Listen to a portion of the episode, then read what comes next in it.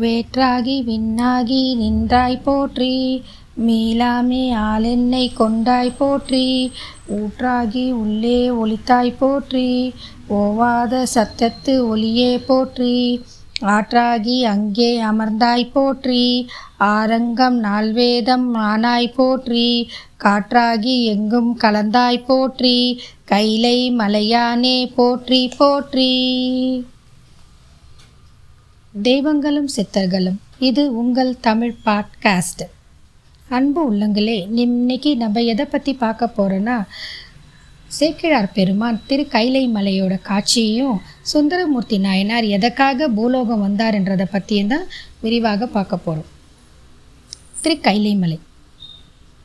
இமயமலை தொடரில் சிவபெருமான் பொன்னிற மேனியில் வெந்நீர் பூசி இருப்பது போல் பொலிவு தருவது திரு கைலை மலை. சிவன் வீற்று இருப்பதால் புண்ணியங்கள் எல்லாம் ஒருங்கே திரண்டு உருப்பெற்றது போல் தூய வெண்மையாக திரு கைலை மலை அமைந்திருக்கும்.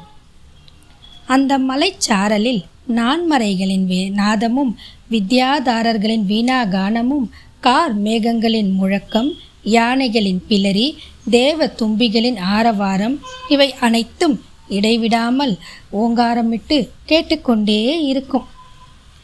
திரு கைலை மலைக்கு பிரம்மா அவர் தன் அன்னபட்சி வாகனத்தில் வருவார்.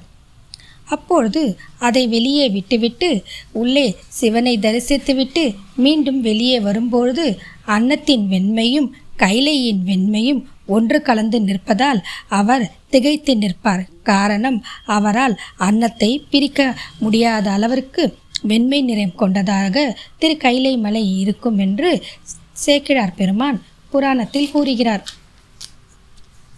திரு கைலை மலையில் முதல் கோபுர வாசலிலே திருமால் பிரம்மா இந்திரன் முதலிய தேவர்களும் முனிவர்களும் மற்றும் சிவன் அடியார்களும் ஒன்று கூடி சிவன் தன் திருவருளை பெறுவதற்காக காத்திருப்பார்களாம்.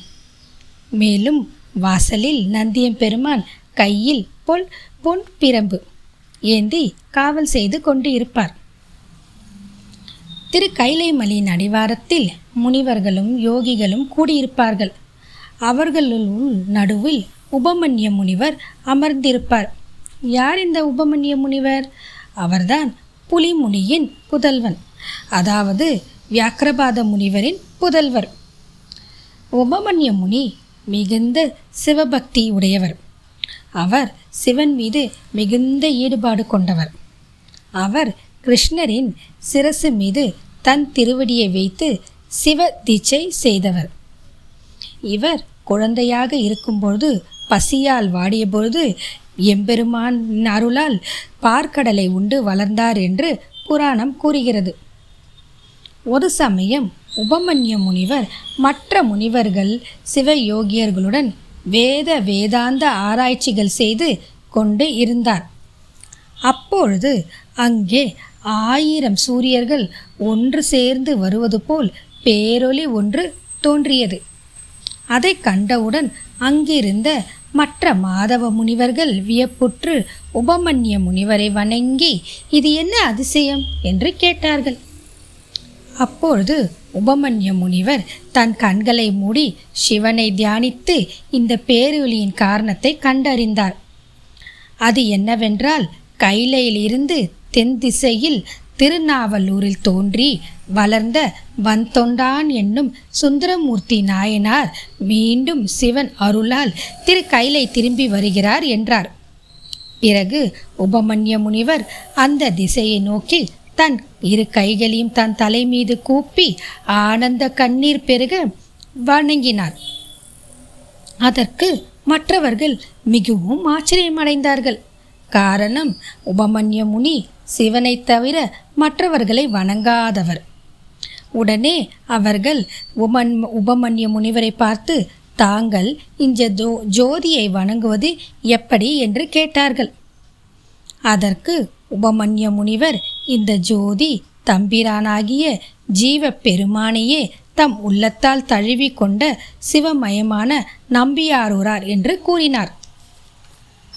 உடனே மற்ற முனிவர்களும் அவரை விழுந்து வணங்கினார்கள். பிறகு அவர்கள் உபமன்ய முனிவரை நோக்கி நம்பியாரூரின் தவப்பெருமையெல்லாம் நீங்கள் அருள் கூர்ந்து கூற வேண்டும் என்று வேண்டிக் கொண்டனர். அதற்கு உபமன்ய முனிவரும் மகம் மனமகிழ்ந்து ஒப்புக்கொண்டு கூறலாகினார். திரு கைலை மலையில் சிவபெருமானுக்கு திருநீரும் சாத்தும் பணியும் மலர் கொய்து வரும் பணியும் திருத்தொண்டாக ஆளாள சுந்தரர் செய்து வந்தார். அந்த திருத்தொண்டை செய்து வரும் மட்டுமல்லாமல் சிவனின் அன்புக்குரிய தோழரும் ஆவார். இப்படித்தான் ஒரு நாள் வழக்கம் போல் நன் மலர்களை கொய்து வர நந்தவனம் சென்றார். அங்கு அவருக்கு முன்னதாகவே இரண்டு கன்னிகைகள் இருந்தார்கள். அவர்கள் உமாதேவியின் தோழியர்கள் ஆவார்கள் அவர்களும் பூக்கள் பறிக்க அந்த நந்தவனம் வந்தார்கள். அவர்களின் பெயர் கமலினி அனந்திதை. அந்த இருவரும் பேர் அழகிகள் காந்த கண்கள் உடையவர்கள் பார்த்தவுடன் சொக்கி போகும் அழகிகள். அவர்களின் மீது சுந்தரர் தம் மனதை செலுத்தினார். மங்கையர்கள் இருவரும் சுந்தரரின் கண்டு மெய் மறந்தார்கள். பின்பு சற்று நேரம் சென்ற பின் தன் சுய நினைவுக்கு வந்து அந்த இரு கன்னிகைகளும் மலர்களை பறித்து தம் பணி செய்ய தொடர்ந்து தொடங்கினார்கள். எனவே நந்தன நந்தவனம் விட்டு சென்றார்கள். பின்பு சுந்தரரும் மலர்களை பறித்துக்கொண்டு சிவனிடம் சென்றார். சிவபெருமான் சுந்தரனின் மனப்போக்கை அறிந்து சுந்தரரை அழைத்து நீ மாதர் மீது மனம் வைத்தாய். அதனால் நீ தென்னாட்டில் பிறந்து மங்கையரோடு திருமணம் புரிந்து வாழ்ந்து பின்னர் மீண்டும் இங்கு வருக என்று கூறினார். மனப்போக்குத்தான் மனித பிறவிக்கு வித்து என்பதையும் ஆசைகள்தான் உலகில் அடைய முடியும் என்பதையும் இதன் மூலம் சிவன் நமக்கு உணர்த்துகிறார். ஆசையோடு இருந்தால் மீண்டும் மீண்டும் பிறவி எடுக்கணும் அப்படின்றது இதோட கருத்து. சுந்தரர் இதை கேட்டு நடு நடுங்கி மனம் கலங்கி ஈஸ்வரா தங்களை விட்டு பிரிந்து நான் எப்படி இருப்பேன்? தங்கள் திருவடிகளை தொழாமல் நான் எங்கனம் உயிர் பெறுவேன்? நான் தங்களை விட்டு செல்லும் சிறுமியாகி விட்டேனா? என்ன கொடுமை இது? என்று கதறினார். பின்பு அவர் சிவனை நோக்கி ஆயினும் மையில் மாயமான மனிதனாக பிறந்து மயங்கும்போது அடியேனை தடுத்து ஆட்கொண்டு அருள் புரிய வேண்டும் ஐயனே என்று வேண்டினார் சிவனும் அதற்கு ஒப்புக்கொண்டார். காரணம் இது ஈசனின் லீலை.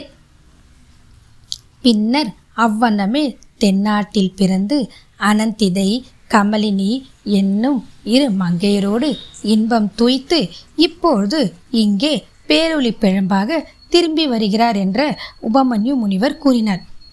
மேலும் சுந்தரரின் பூலோக வரலாறை பற்றி மற்றும் ஒரு பதிவில் பார்ப்போம். ஆனால் இதுவே சுந்தரர் பூமியில் பிறப்பதற்கான காரணம். சிவன் அடியார்களின் தொண்டை வரலாற்றை கூறும் திருத்தொண்டை தொகை என்னும் திருப்பதிகத்தை சுந்தரர் திருவாரூரில் எம்பெருமான் முன் பாடி அருளினார். அதற்கு எம்பெருமானே அடியெடுத்து கொ- கொடுத்த நிகழ்ச்சியும் அங்கே இனிதே நிறைவேறியது. எனவே சுந்தரரை மனதால் நினைத்து அடியார்களின் வரலாறை கூறுவோம் என்றார் சேக்கிழாராகிய உபமன்யு முனிவர். அந்த திருத்தொ தொண்டத் தொகையே தழுவிய நாயன்மார்களின் வரலாறை சேக்கிழார் எழுத உதவியது. எனவே நாம் நாயன்மார்களின் வள வரலாறை இனி வரும் பதிவுகளில் காண்போம். நன்றி வணக்கம். வாழ்க வளமுடன் வாழ்க வையகம். திருச்சிற்றம்பலம்.